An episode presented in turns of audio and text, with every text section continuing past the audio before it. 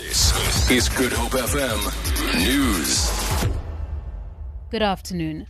Finance Minister Pravin Gordhan says government will use next week's World Economic Forum in Davos to assure global investors that South Africa remains a major investment destination.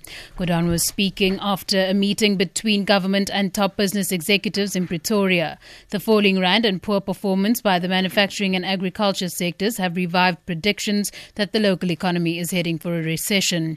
Gordhan says they will use the Switzerland meeting to mark the country's investment mark to market rather the country's investment markets. So the message that we will be taking to Davos is one which says that uh, South Africa is a very resilient country, that South Africa is a country that has many pluses.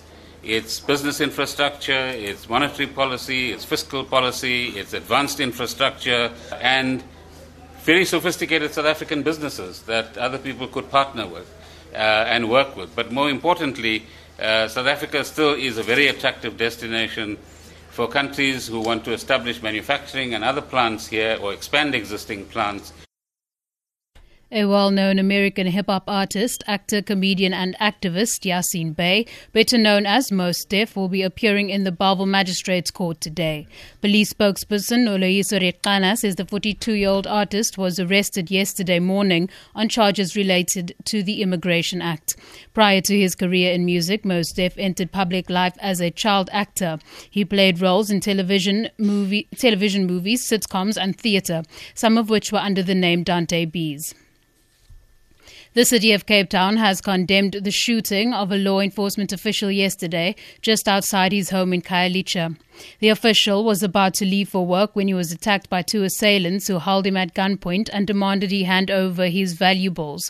A scuffle ensued and the official was shot and wounded in the leg, after which the suspects fled with two cell phones. He's now recovering in hospital. The city says they will organize counseling for the victim and his family. Is and is calling on anyone with information to come forward.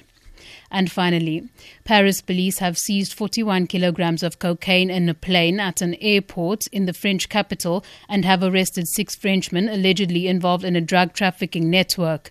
Three luggage handlers are among those arrested. The drugs have a street value of close to 30 million rand. The cocaine was in 41 packets divided into two suitcases that were discovered in a plane coming from the Dominican Republic. For Good Hope FM News, I'm Danielle Buse.